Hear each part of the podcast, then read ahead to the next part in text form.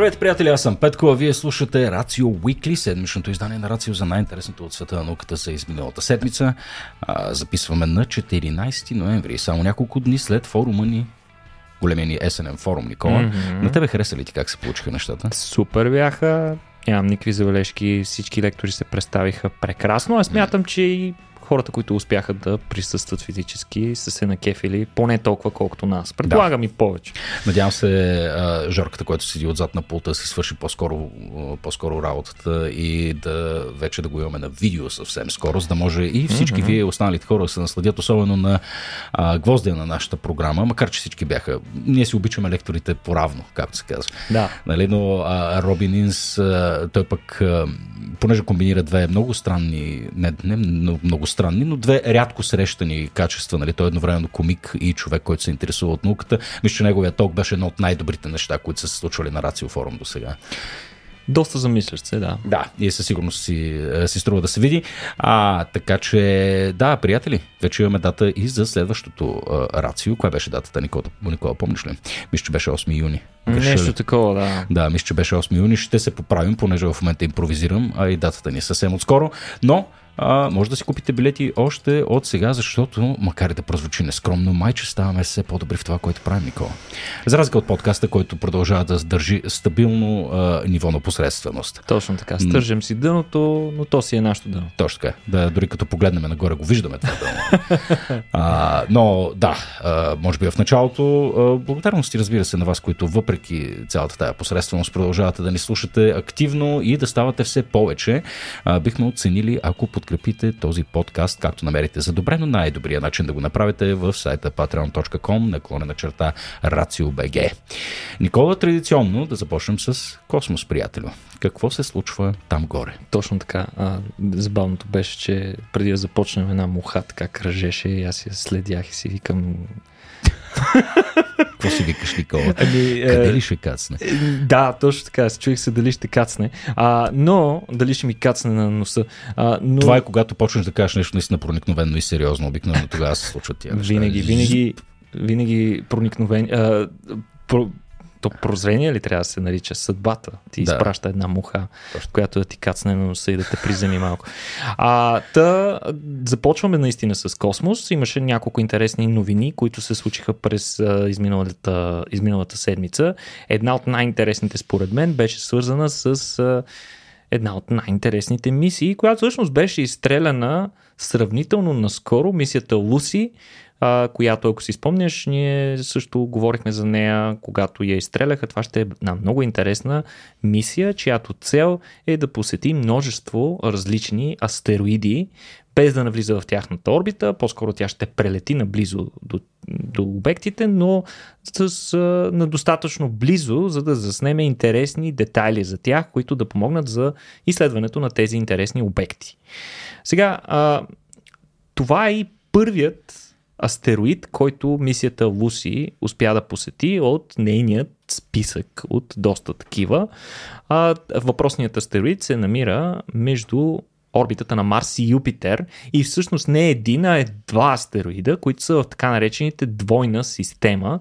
Двойните системи а, представляват а, системи от два астероида, кои, при които по-малкият а, обикаля на близка орбита около по-големия. Колко близка? И няколко километра. километра, да кажем. Нямам представа точно колко. Може и да са няколко десетки километра. Mm. А, но всъщност в случая е точно такъв. Става дума за една по-голяма и една по-малка скаличка. Ще, ще обтрепеш ли? Смърт. комар! Смърт за него. Това е комар. Смърт за него, Петко. Yeah. Добре. А, виждате ли? Смисъл, природата се опитва да ни саботира, а, докато си вършим работа. Та, Астероидът, към който беше отправен интересът на мисията Луси, се нарича с много особеното име Динкинеш.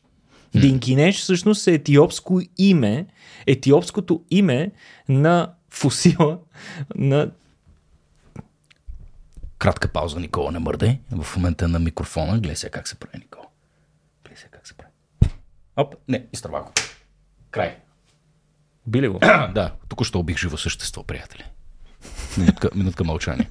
така, Динкинеш. Динкинеш, Звуч... Петко, е етиопско име на фусила на човешкия предшественик, известен като Луси. Спомняш си Луси, това е един от най-известните ни а, фусили на човешки предшественик. Той е на Австралопитек и един от най-пълните такива. В смисъл имаме по-голямата част от костите на, на а, този организъм живял преди повече от 1 милион години, ако не се лъжа. А, Интересното е, че Динкинеш в директен превод се превежда ти си прекрасна. Уу, И изумителна нещо е такова. Мисля да го кажа на съпругата ми те вече. Динкинеш, да, Динкинеш. можеш да го опиташ, а, наистина. А, при прелитането на 1 ноември а, космическия апарат Луси всъщност прелетя около покрай астероида с зашеметяващите 16 100 км в час. Едва ли някой от нашите а, слушатели се е движил с толкова с автомобила си, но а, при това бързо преминаване камерите на Луси са имали време да уловят много интересни детайли за двата обекта, а, които а, всъщност са така сравнително близко разстояние един до друг, в, в, уловени в един безкрайен орбитален танц, за да вкараме нали, малко повече романтика в съществуването на тези астероиди.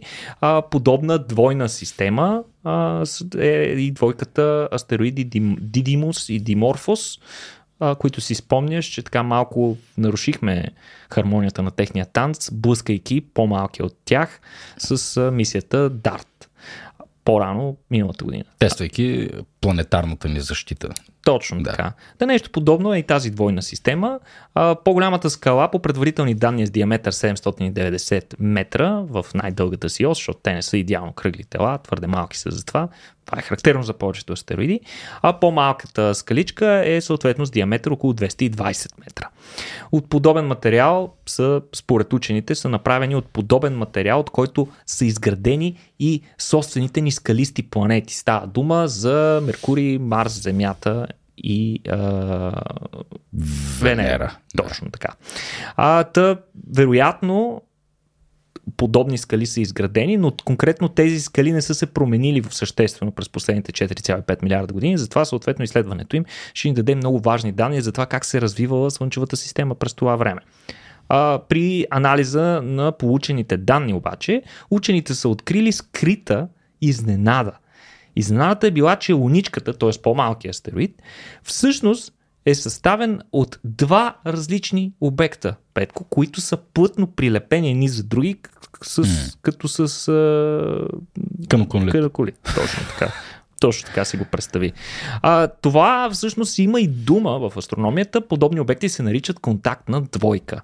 Те се получават, когато два обекта а, се приближават един до друг с сравнително ниска скорост, така че при контакта между тях, вместо да се разфърчат, да се разбият на парчета, те по-скоро се прилепват помежду си и остават в тази форма. А, Става се по-романтично. Остатъка от съществуването си. А, интересното е, че въпросният обект е съставен от както казахме, два обекта, които са с приблизително едни и същи размери. А, интересното е, че съответно учените смятат, че контактните двойки са много често разпространени в Слънчевата система, но пък ние доста малко знаем за тях, защото доста малко такива обекти сме посещавали или сме наблюдавали от близо. А, подобни обекти, които до сега сме наблюдавали, имаме два примера за това. Единият е астероидът Арокот, който се намира много отвъд орбитата на Плутон в поясът на Кайпер и е посетен сравнително наскоро от мисията New Horizons на НАСА. Друга контактна двойка е кометата Чурюмов Герасименко, която бе посетена от европейската мисия Розета между 2014-2016 година. За първ път обаче наблюдаваме контактна двойка, която представлява луна на друго небесно тяло, а не самостоятелен обект. Така че доста, доста интересно. А, още много открити очакват съответно мисията Луси. Астрономите от екипа често я галено я наричат Voyager на астероидните проучвания, защото самата траектория на мисията е изчислена по такъв начин, че тя да може да посети максимален брой различни тела над 8. Съответно, а, през 70-те и 80-те години на миналия век, както знаете, мисията на НАСА Voyager 2 прелита последователно край планетите Юпитер, Сатурн, Оран, Нептун, както и край техните луни. Интересното е, че е избран много тесен, сравнително прозорец, който е подходящ, за да може да се изпрати мисия, която наистина да посети толкова много обекти, а изчисляването на траекторията необходима, за да посетиш толкова много обекти на куп е истински шедьовър по отношение на орбиталната механика. Истинско mm-hmm. постижение на хората, които са го направили. И до ден днешен е признато. Сега мисията ще разгледа а, общо два астероидни, два обекта, два астероида от астероидния пояс, главния астероиден пояс и девет троянеца на Юпитер. Да си напомним какво значи троянец. Троянците са астероиди или малки скални обекти, които се движат по дирята на някаква на някакъв друг по-голям обект, най-често планета. В случая троянците на Юпитер всъщност се движат в същата орбита като Юпитер, но изостават от него. Когато Юпитер е на едно място, те са малко зад него. Те са буквално увлечени от гравитационното привличане на гигантската планета. А следващата цел на астероида се нарича Доналд Йохансон и се очаква Луси да достигне там през 2025. Hmm. Така че малко ще трябва да изчакаме. Абе, е, като спомена мисията Voyager, се, се зачудих или паметта ми е изневерява Никола, или аз самостоятелно всъщност съм го видял това нещо като новина. Не знам дали говорихме за това в подкаста, че е, съвсем наскоро направиха апдейт на, на Voyager, нали така? Софтуерен апдейт. Софтуерен да. апдейт. Говорихме ли за това в някои от предишните епизоди? Или споменавали сме, да. Споменавали сме за проблемите, които имаха те с комуникацията, с, и с двата апарата в интерес на истината двата апарата вече са към края на своят жизнен път и съответно енергията с която разполагат е много лимитирана и много често се налага да се правят такива апдейти. От една страна за да се запази възможността за комуникация с тези апарати, от друга страна да се минимизират загубите на енергия, за да може тези мисии да продължат колкото се може по-дълго и ние колкото се може по-дълго да имаме някакъв контакт с тези да. наши своеобразни дипломати в междукосмичното пространство. Защото да. това са първите инструменти, които човечеството успява да изпрати, да си го кажем направо отвъд Слънчевата система. И това е всъщност най-шокиращото, че близо 46 години след изстрелването им ние продължаваме да им изпращаме някакви апдейти и те продължават да, да, да функционират. Доколкото си спомням, последния апдейт беше свързан с, а, което пак отново ме изненада, имайки предвид с, за какъв тип технология говорим от преди десетилетия, а, че с софтуерен апдейт може да направиш така, че да намалиш натрупването на, сега тук няма да използвам правилния техничен термин, технически термин, но някакъв вид плака се натрупва на самите тръстъри на, на, на двигателите. Mm-hmm Mm. А, как точно с софтуерен апдейт намаляваш това нещо, не ми е изобщо ясно, но да, отново учените от нас демонстрират изключителни способности да въздействат на обекти, които са буквално на, на милиарди, милиарди километри от нас вече. То си е, то си е логично, ти всъщност, бидейки толкова далече. В момента, в който изстреляш космически апарат, ти реално нямаш почти никакви средства други, освен софтуерни апдейти, да му влияеш. Ако нещо се е предсакало, до голяма степен това е единственият ти шанс. Да. До момента доста малко инструменти са били ремонтирани в и те винаги са били в близка земна орбита, така че за тези самотни пратеници междупланетни е мисии и така нататък, това е единствената ни опция. Добре, следващата ни мисия, Никола, е свързана с наблюдението на космоса отново. Телескопа е Евклид, като си говорим за апдейти и той е получил такъв. Да, ние си говорихме за него, за неговия софтуерен апдейт и проблемите, които имаше телескопа. Всичко вече е наред с него, както споменахме и при последния път, когато си говорихме за това, но а, медиите гръмнаха миналата седмица, показвайки първите снимки, които е направил апарата на открития космос в процеса си на влизане в експлоатация. Това все още не е част от научната му програма. До голяма степен и тези снимки са така, игра за публиката. Mm. Това със сигурност не са първите снимки на апарата. Можем да бъдем 100% сигурни. По-скоро това са първите снимки пуснати официално от а, хората, стоящи зад мисията. Най-вероятно първите снимки са доста били доста по-грозни, размазани и така нататък. Това са били първите снимки, които стават за показване.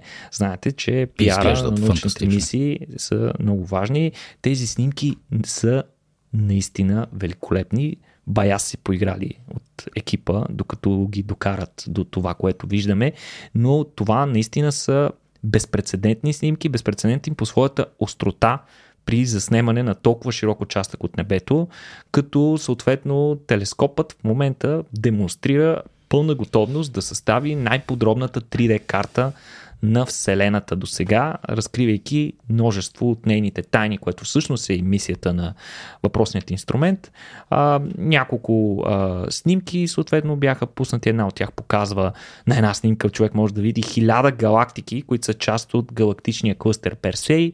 На друга снимка можем да видим мъглявината конска глава, която е част от съзвездието Орион.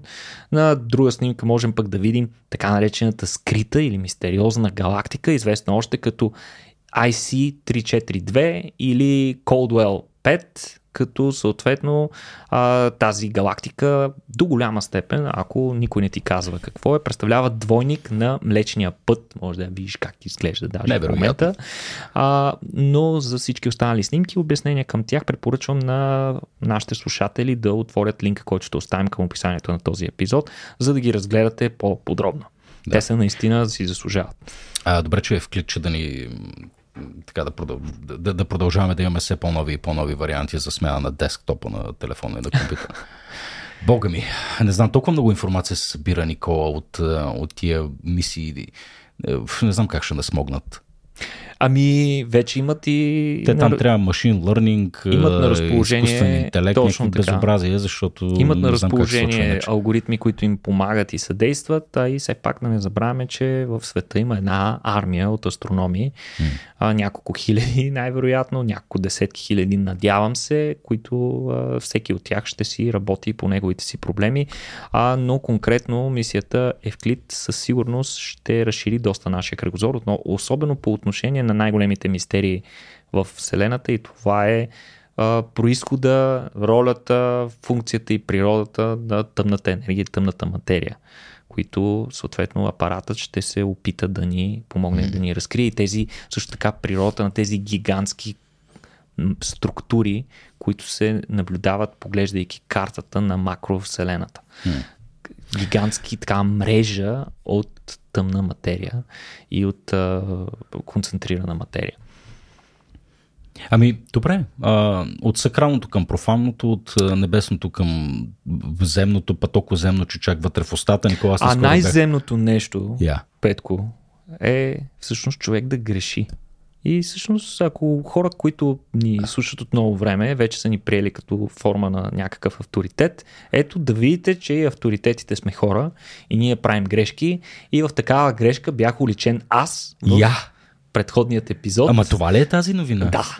То, ето не е новина. Поправка поправка, точно а, така, така, дисклеймър по модерно му, всъщност с, след последния ни епизод, един от последните ни епизоди, а, се свърза с мен а, моята лична приятелка и личен заболекар. Даже мога да я спомена, нали? Така, Разбира смисъл, се, защо Аз съм безкрайно доволен от доктор Бележанска, която е изключително професионална и прекрасен човек, но а, тя веднага ми се обади а, не толкова за да ме смъмри, колкото за да ми посочи грешка, която сме постигнали в последния епизод, когато си говорихме, ако си спомнеш, за грануломите, mm-hmm. говорихме си за така гигантските структури, които се образуват, когато множество макрофаги се свържат помежду си, образуват гигантски многоядрени клетки. Най-често те се образуват, когато те имат контакт с някакъв тип повърхност или чуждо тяло, което е твърде голямо за един или няколко макрофага да се справят и единствения шанс, единствената естествената реакция на организма е такива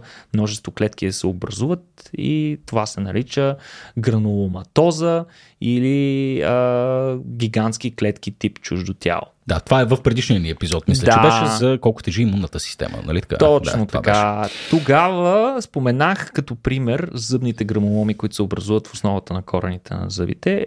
Тя ми се а, специално ми писа, за да ми каже, че тези грануломи са по-различни от грануломите тип чуждо тяло и не са точно грануломи в този смисъл на думата, в който аз го използвах миналия път.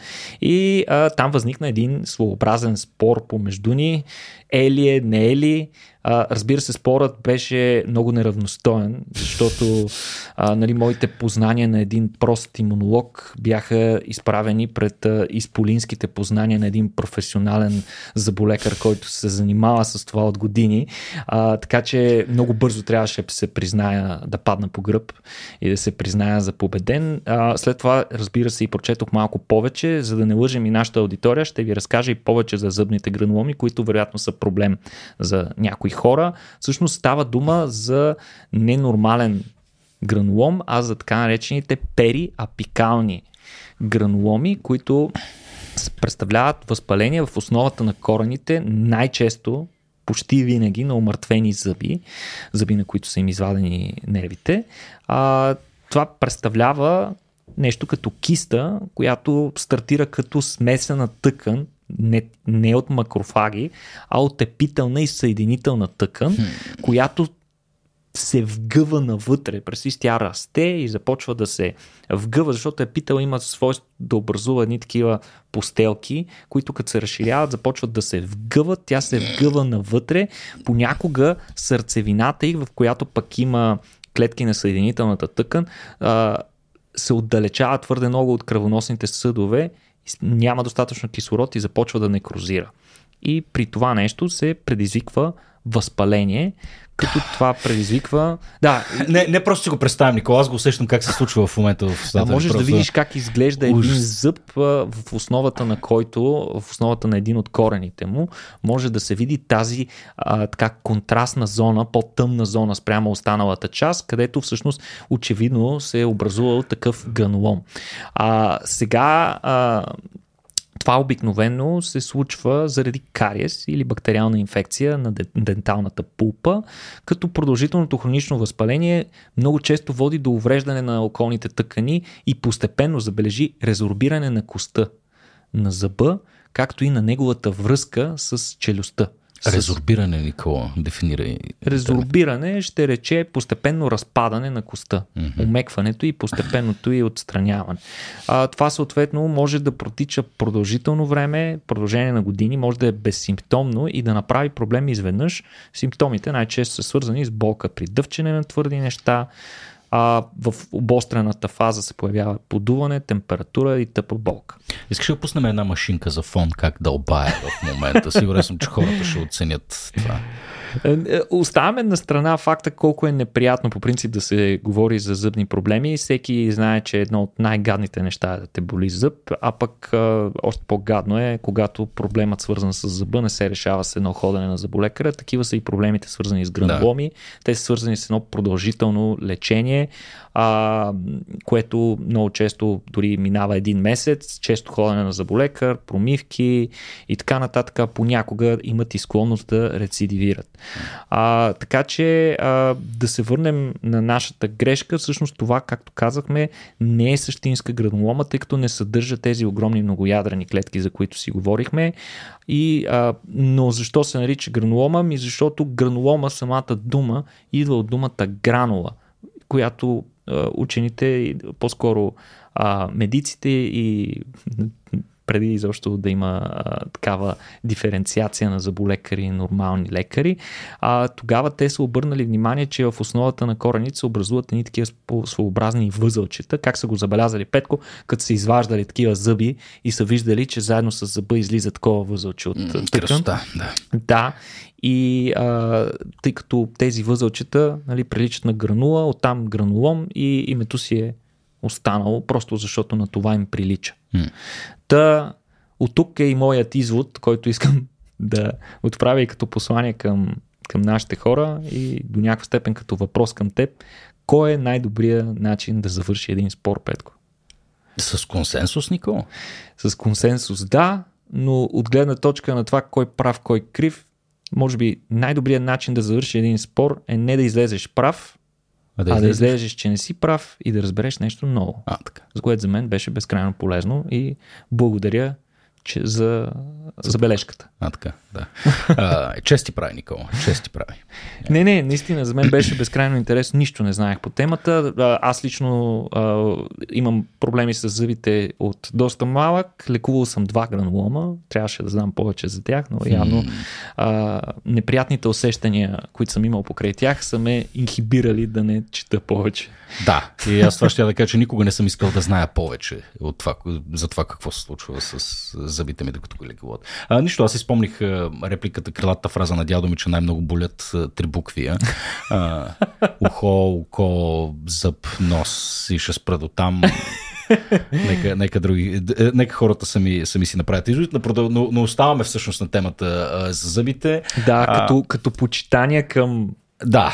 моят и вашите заболекари, ще разкажем една малко по-интересна история, която тук вижда ги остави без работа. Да, и, и, и, и, и наистина носи страхотна надежда за всички нас, защото... Абсолютно. Да. Та, а, както знаете всички, постоянните ни зъби, нали, печално известен факт е, че постоянните ни зъби не се саморемонтират или възстановяват, като други кости, които имаме в тялото си. А, като ги изгубим, всъщност ги губим за винаги. Като ги увредим, единственият начин е да ги ремонтираме, да им сложим пломба. Не можем да очакваме от тях те да се самовъзстановят. Те даже и като тъкан не са съвсем кост в истинския смисъл на думата. Много специфичен тип тъкан са а, и за това са по-различни от останалите кости. А, затова и ние трябва много да ги пазим от кариеси и да полагаме редовно грижи за тях, често да се срещаме с нашия заболекар, независимо колко обичаме посещенията в това, а, на тези места. Съответно, обаче, до година в една от любимите ми държави по своята неортодоксалност, Япония, ще стартира революционно клинично изпитване на нов медикамент, който може би ще позволи израстването на нови зъби. Нови зъби, напълно нови. Сега, а, този а, медикамент поначало е предвиден за лечението на едно състояние, което се нарича адонтия. Това е рядко, най-често генетично заболяване, при което не се образуват зъби при съответните хора, които страдат от него, но ако се докаже, че този метод и съответният медикамент работи, може да се използва и при хора с проблеми с венците, които причиняват загуба на зъби, а в крайна сметка и при всеки случай, при който някой от нас загуби зъба си. Сега, учените са открили, че един конкретен ген, който се нарича USAG1, а, ограни... който принцип неговата роля е да ограничава растежа на нови зъби. И за целта те са използвали, изследвали са а, една конкретна порода мишки, които генетично са с по-малко зъби, т.е. модел на адонтия при мишки. Mm-hmm. И това, което те са направили, че са успели да блокират продукта на този ген, използвайки специфично антитяло насочено срещу този протеин и следствие на това на тези мишки започват отново да им растат зъби, което означава, че при блокирането на този ген се задейства естествен процес на регенерация, вследствие на активация на един, а, който в последствие те са установили, един конкретен фактор, който се нарича костен морфогенен протеин.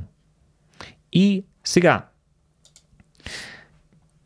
това е по същество голяма изненада, тъй като до момента всички видове терапии, които се смятаха, че ще възстановяват зъби, ставаше дума за стволови клетки стволови клетки, които ние да поставим в някакъв предварително направен кожух, който да взема формата на зъба и ние тези стволови клетки да ги индуцираме, да ги насочим по посока те да се развиват към зъбни клетки и те в последствие цъка, цъка, цъка, нали, комуникирайки с а, прилежащата тъкан венците, да си се развият в нормален зъб. Хм. Това беше нещо, за което до момента се говореше по отношение на възстановяването на зъби. Обаче а, тази стратегия е много нова и до голяма степен може би ще бъде и по-проста. Смята се, че на хората им растат само два комплекта зъби. Всички го знаем това, млечни и постоянни. Но а, от години, от а, десетилетия, има свидетелства, че имаме коренчета и за трети набор зъби, Петко. 1% от популацията имат обратното на адонтия състояние, което се нарича хипердонтия. Обратното. Растат им постоянно зъби. Или имаш повече зъби, или имаш зъби където не трябва, но като цяло имаш повече зъби от обичайното. При една трета от тези хора, обаче, всъщност тези повече зъби са по-скоро трети набор от зъби, които им растат в напреднала възраст. Може би си чувал за столетници, които на определена възраст след като са загубили зъбите им, започват да им растат зъби. Или си чувал такива анекдотни, Не съм чувал, за първ път го анекдотни това. примери. Да, оказва се, че според, според учените някога сме имали трети набор зъби, но сме загубили способността си а, да ги използваме с времето. Имали сме трети набор зъби, най-вероятно в периодите, в които а, човечеството се е хранило с повече сурови неща и много по-бързо сме износвали зъбите си и сме имали нужда от този трети набор зъби. Впоследствие, с откриването на огъня, а, постепенната а, развитието на земеделие, способността ни да готвим, организирането на комунални услуги, така, а, координирането на хората, обединяването им в селища, градове. На цивилизацията, Никола, развитието, развитието на цивилизацията, казано с една дума. А, този трети набор вече не ни е трябвало и при повечето хора той е силно закърнял.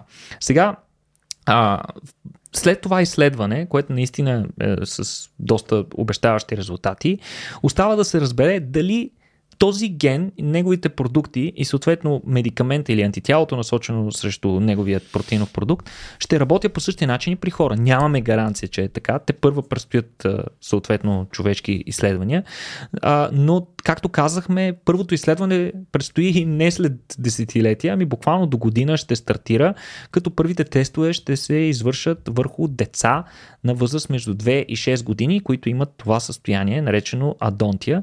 И ако всичко върви, като хората и резултатите са сходни, се очаква медикамента да е на пазара до 2300 година.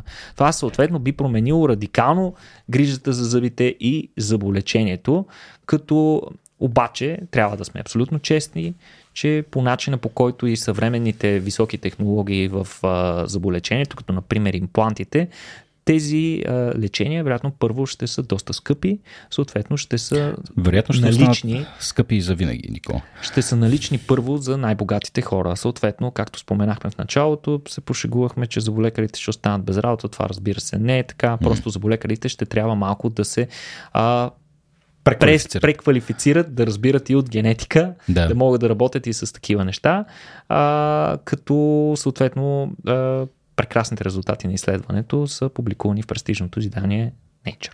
Nature, което е печат за, за качество. Печат за качество и е доста обещаващо. Ще следим с голям интерес как се развиват изследванията на тези японски учени. Фантастично. Чакаме с нетърпение, Никола. А, добре, като говорихме за три букви, Никола, темата за окото а, навлиза в а, нашия тук популярно научен дискурс. А, случи се нещо наистина безпредседентно. А, един, една, една трансплантация, която не знам защо, докато говоря и ми изникна тази новина с опита за трансплантация на глава. Днес явно сме си поставили за цел да, да, да, да говорим неща, които са ужасни и психосоматично предизвикват болка и неудобство в хората. А, но да, няма да навлизам в тая тема. Никога нека просто си говорим за трансплантацията на око, която се случи съвсем скоро. Да, до тук си говорихме за неща, които губим безвъзвратно и искаме по някакъв начин да си ги възстановим. А, но има други неща, които не можем просто да загубим за кратко и да изчакаме по някакъв начин някакви стволови клетки да ни го възстановят. Много често това е твърде сложно, а понякога е живото застрашаващо. Очите са едно от нещата, които като загубим нямаме много голям избор какво да правим. И конкретно в случая наистина ще си говорим за първата трансплантация буквално за първ път първата трансплантация на цяло човешко око.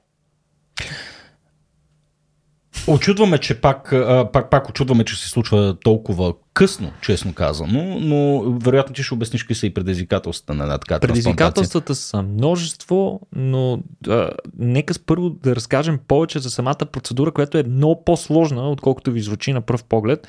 А, какво представлява процедурата? Първо са премахнали част от лицето и цялото ляво око на донора. Така. заедно с кръвоносните съдове и оптичния нерв. Представи си това цялото нещо, как изглежда в ръцете на хирурга. Аз не мога да си го представя. За мен това изглежда толкова крехко, че аз ако съм хирурга, силно ще ми треперат ръцете непрекъснато. Да. което със сигурност не е добре в такава ситуация, боравайки с толкова чувствителни тъкани. След което цялото това нещо, което сме премахнали от донора, се трансплантира на 46 годишният Арън Джеймс, който е работник, пострадал от високоволтова дъга през 2021 година.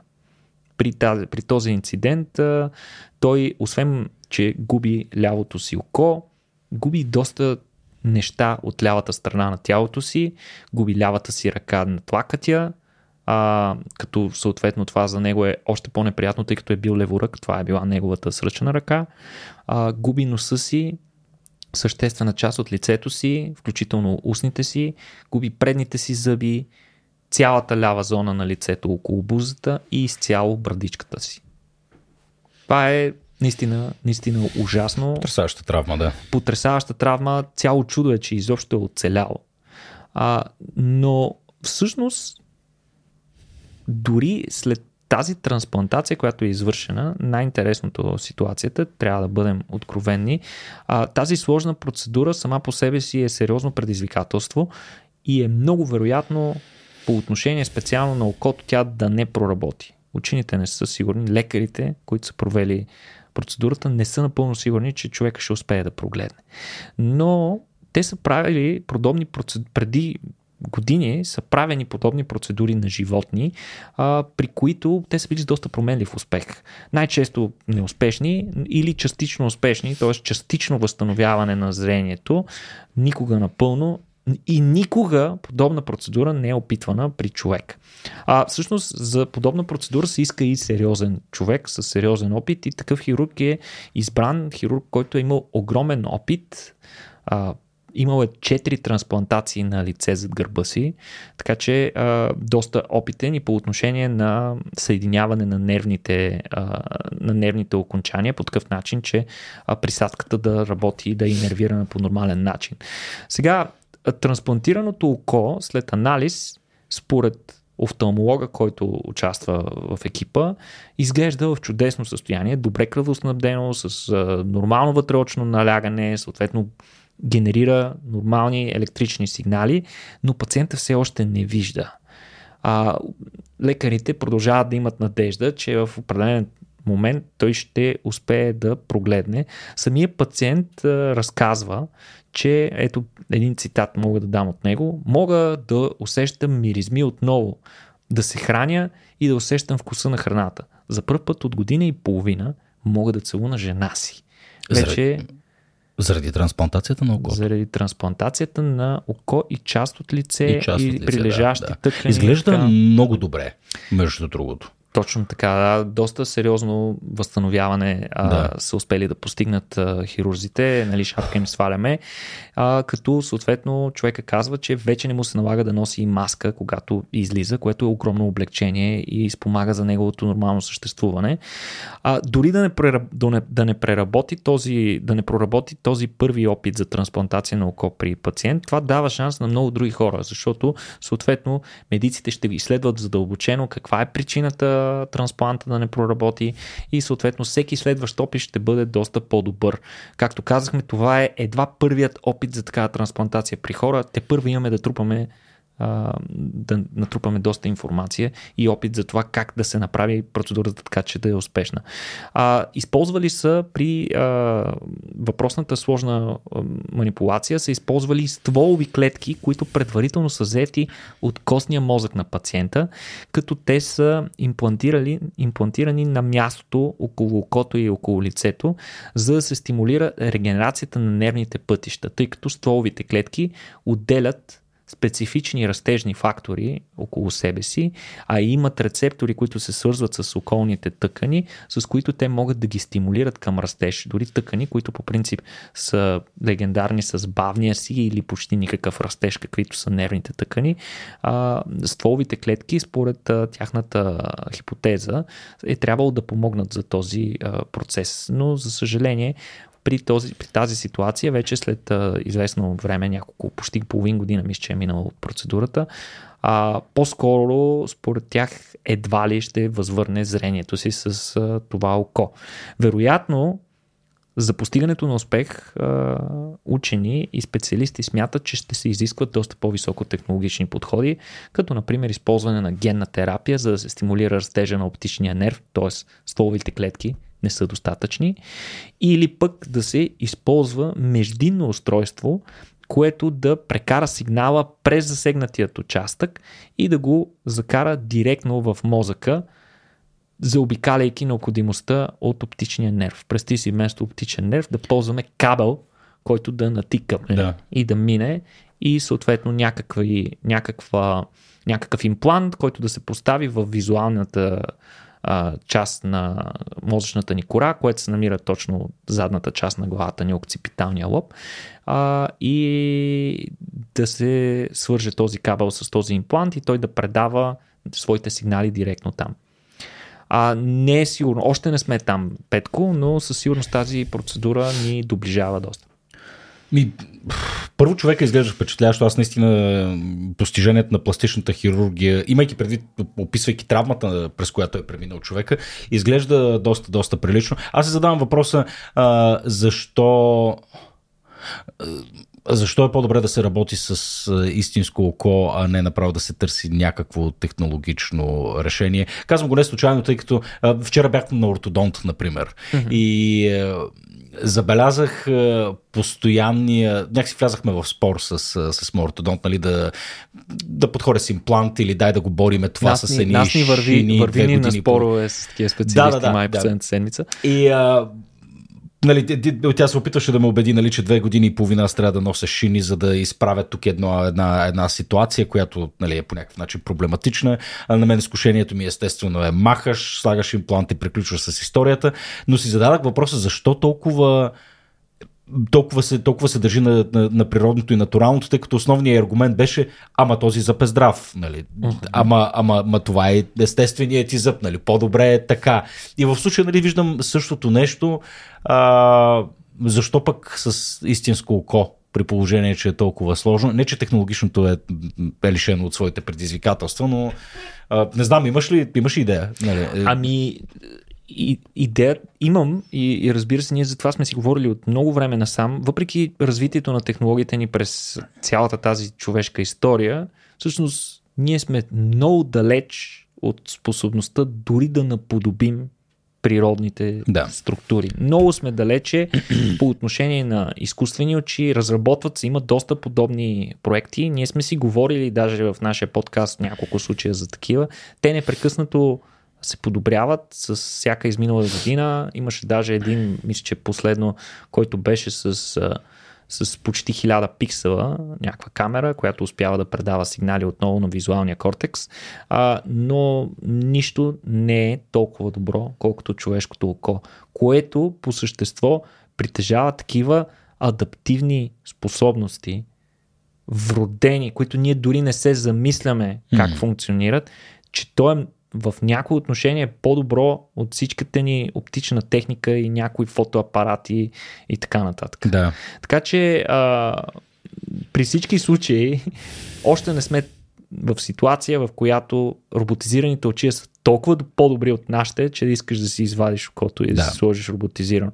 Може би при зъбите а, пак не съм сигурен. Даже съм категорично сигурен, че е по-добре да имаш да си, да си запазиш здравия зъб, както ще се, е, вероятно ще се съгласи всеки специалист, отколкото да рискуваш да поставяш различни видове импланти, които нямаш 100% гаранция, че а, няма да ти направят някакъв проблем. Да, топа зъба, защото има 100% гаранция, че няма ми направи. Докато, Просто... докато е в устата ти, има и предвид, че зъбът ти изпълнява и важна друга роля, освен че просто дъвчеш с него. Той не е една просто просто парче кост, което ти триеш с долното парче кост, за да можеш да стриеш храната си. Зъбите имат доста и нервни окончания, но много са чувствителни. Те предават вибрациите при хранене в, към основата на венеца ни, където пък те поемат пътя си и влизат в мозъка. Те ни дават важна информация за това, което ядем. Една съществена част от вкуса на храната се определя от нейната текстура, А, всички знаят, всички обичат много пържено, mm. много повече отколкото а, печена храна. Причина за това е, че пържената храна има една особена хрупкавост. Всички знаят и а, каква, каква невероятна а, как да го наречем, какво невероятно чувство е това да отчупиш коричката на топъл хляб, mm. така твърдата коричка на топъл хляб и така да си я схрускаш. Тези а, усещания до голяма степен се дължат на информацията, която се предава през тези зъби. Наистина, махайки един зъб и замествайки го с а, имплант, това няма да те лиши от, а, да. от тази информация, но въпреки това естествените зъби винаги са, винаги са по-добре, според мен. Благодаря за съвета, Никола. Малко известен факт е, че специално нали, споменахме, че зъбите не се поправят. Това не е 100% истина. А, понякога, ако успеем поради някакви въздействия да изтрием леко своя емайл, най-повърхностния слой, най-здравия слой на зъбите, а, той има възможност да се възстанови. Хм. В смисъл, хм. зъба има способност да възстановява някакви части леки. Например, леки травми или леки кариеси или някакви такива нанесени леки поражения могат вторично да се минерализират и да се възстановят. Така че по-добре. По-добре. Както знаеш, колата навънка, като я спреш и някой ти я надраска, те е много яд, защото няма да зарасне. А ти като се ожулиш на улицата, след време раната ти зараства и няма следа от нея когато колите ни станат толкова добри, колкото живите организми и ние ще се чувстваме по-спокойно. Няма да е скоро. Е, все пак, Никола, и изкуствените неща имат своите предимства. А, сега ти имаш, е. не, знам, не знам дали нарочно го правиш, нали, но когато подготвяш кратките бележки, към които аз да реферираме, да имам някаква представа какво предстои, а, по някой път изтряскваш по някаква, по, по, по, по някаква новина, която аз по никакъв начин няма да артикулирам тук в ефир. А, ти ще се осмелиш да го направиш така, както си го написал Никола или не? А, само да кажем, ако някой слуша с деца, а, да, спрете за малко. Е, дори децата са наясно. Така с... де, но да.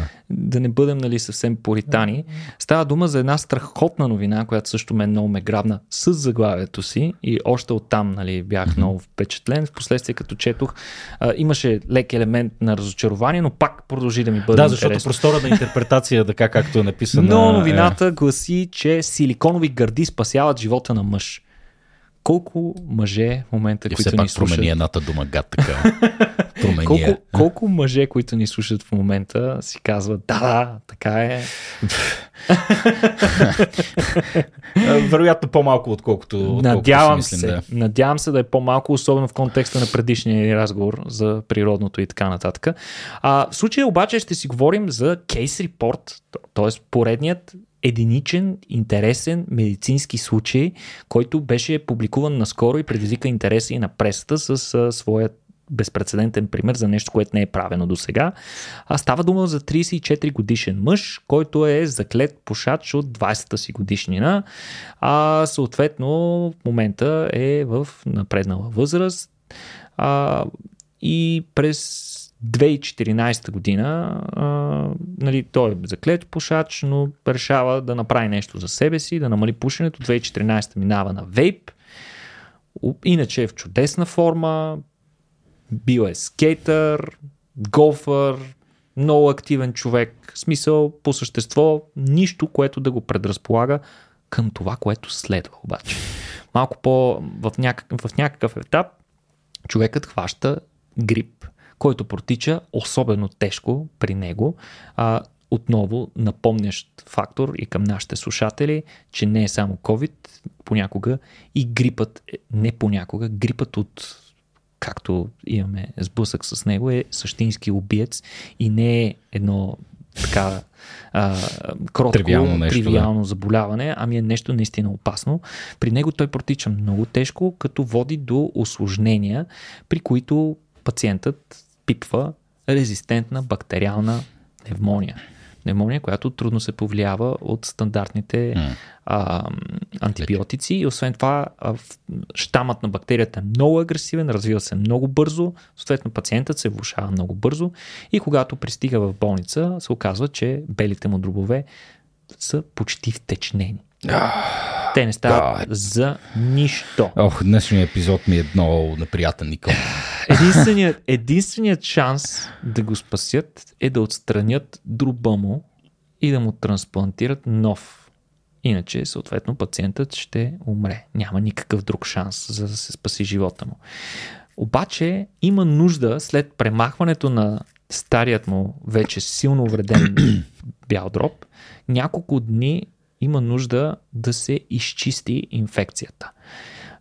Иначе, ако инфекцията не се изчисти, тъй като случая протича съответно в Штатите и там критериите за влизане в списъците с, за чакащи, за, списъка с чакащите за трансплантация, трябва да нямаш такива бактериални възпаления. Mm. Иначе е твърде голям риск и, си, и хората са преценили, че е по-добре а, съответният бял дроб да бъде даден на друг човек, който няма бактериална инфекция. Обаче, нали, на пръв поглед, да му махнеш белия дроб, да го чакаш да се изчисти инфекцията и да му сложиш друг, е, изглежда като много сериозен проблем. На пръв поглед най-големия проблем е, че за това време пациента няма да може да диша. Нали така? Да. Обаче има специална машина, която се нарича ECMO. Тази машина беше доста известна по време на пандемията с COVID, като едно от крайните средства за спасяване на хора. Това не става дума за така наречените вентилатори, става дума за друго устройство, което работи а, доста сложно устройство, но най-просто можем да го обясним е, че то е нещо като хемодиализа, която обаче да ти, вместо да ти филтрира кръвта от натрупаните а, соли и а, токсини, а, всъщност а, тя обогатява кръвта ти за кислород. Тоест mm-hmm. изцяло поема ролята на белите дробове. Нямам представа как се живее в съзнание с това нещо. Самия факт, че ти не можеш да дишаш този инстинкт, който получаваш от мозъка си, да надуеш белия си дроб, който го няма, най-вероятно пациентът даже почти със сигурност е бил в безсъзнание през времето, в което е да. нямал дроб. А, сега, та, проблема очевидно не е дишането. Проблема е, че дроба, освен роля като орган, с който дишаме и обменяме газове с околната среда, а, когато физически го отстраним, него го няма и там се оформя една огромна празнина. Оказва се, че това е много сериозен проблем, тъй като органите в тялото ни са много сложна система и са еволюирали по начин, по който всеки да взема точно определено място от нашето тяло, чисто анатомично, поддържайки разположението и на околните органи, служайки за опора на околните органи. И всъщност липсата, физическата липса на дроп е сериозен проблем. Тоест, ние, премахвайки го за времето, в което човека няма да има дроп в гръдния си кош, а, трябва да сложим нещо там. Това е много голям проблем, особено за сърцето, което изиска, изисква като орган да е притиснато от околните тъкани, за да работи. Хм иначе няма да работи нормално.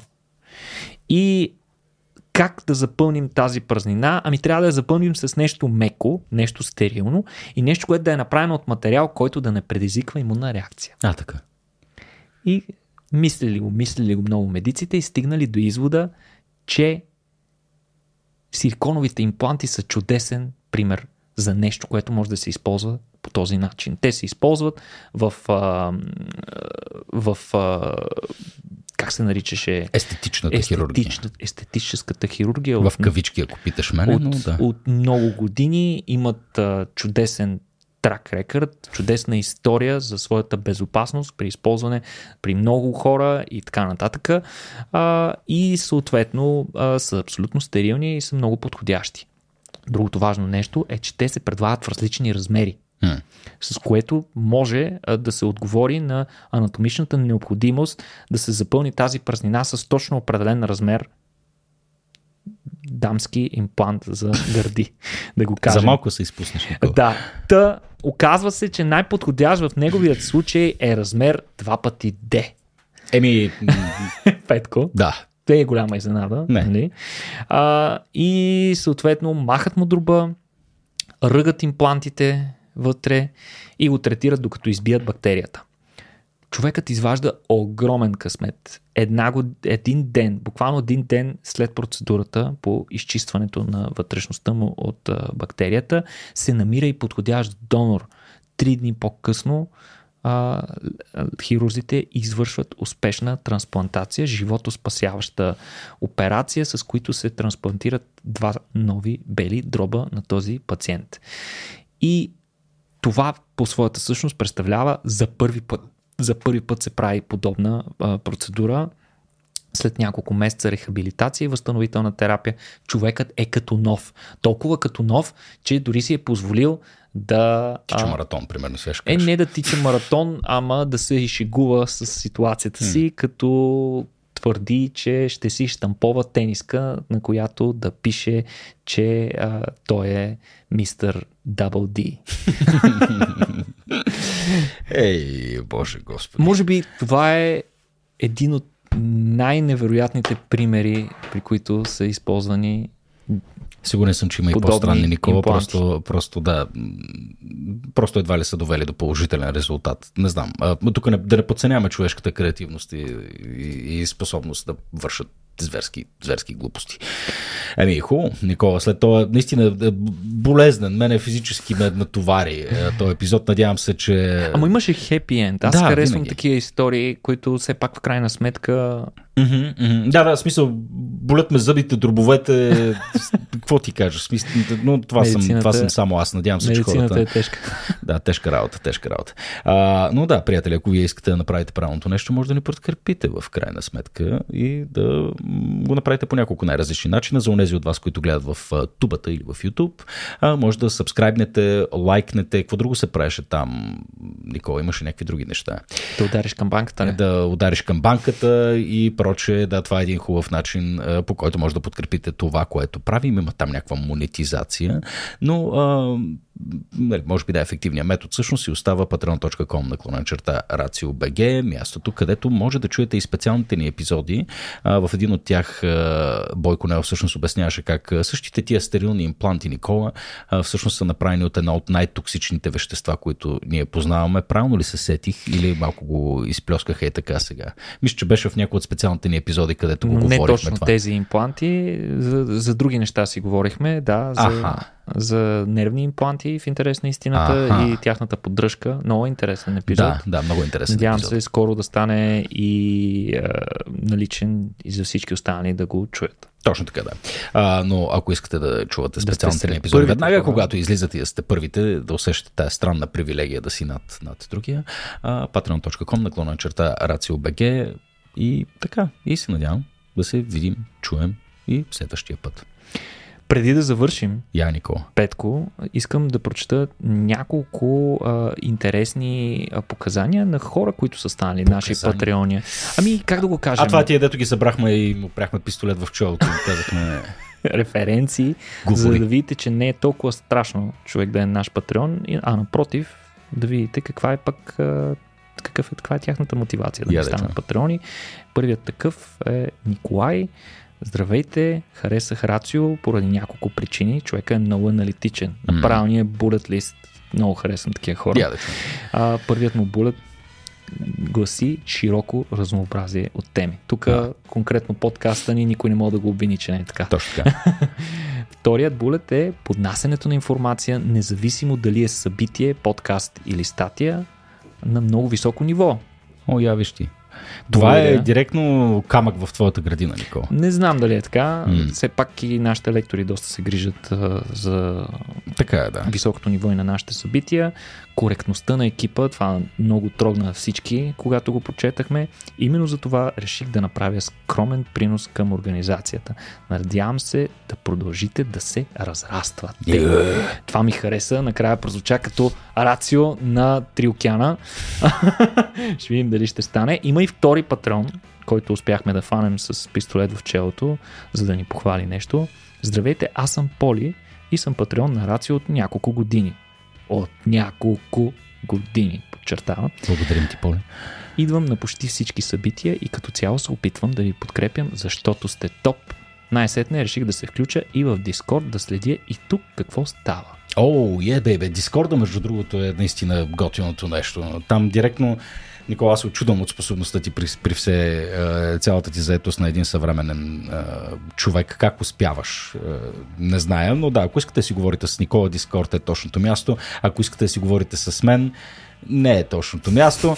Няма да си го признаем, но пък да, мога да притиснете на живо, няма си кажа адрес. Един хубав ден. На, на най-високия Патреон, айде, този, който удари 100 лева на месец, ще му, ще му дам адреса си. Еха, еха. Значи аз по-арогантно и по-самохвално и по... Не знам. Аре, стига толкова, Никола. Да затваряме. Затваряме, да. Ами, до следващия път, приятели. Благодаря. Чао.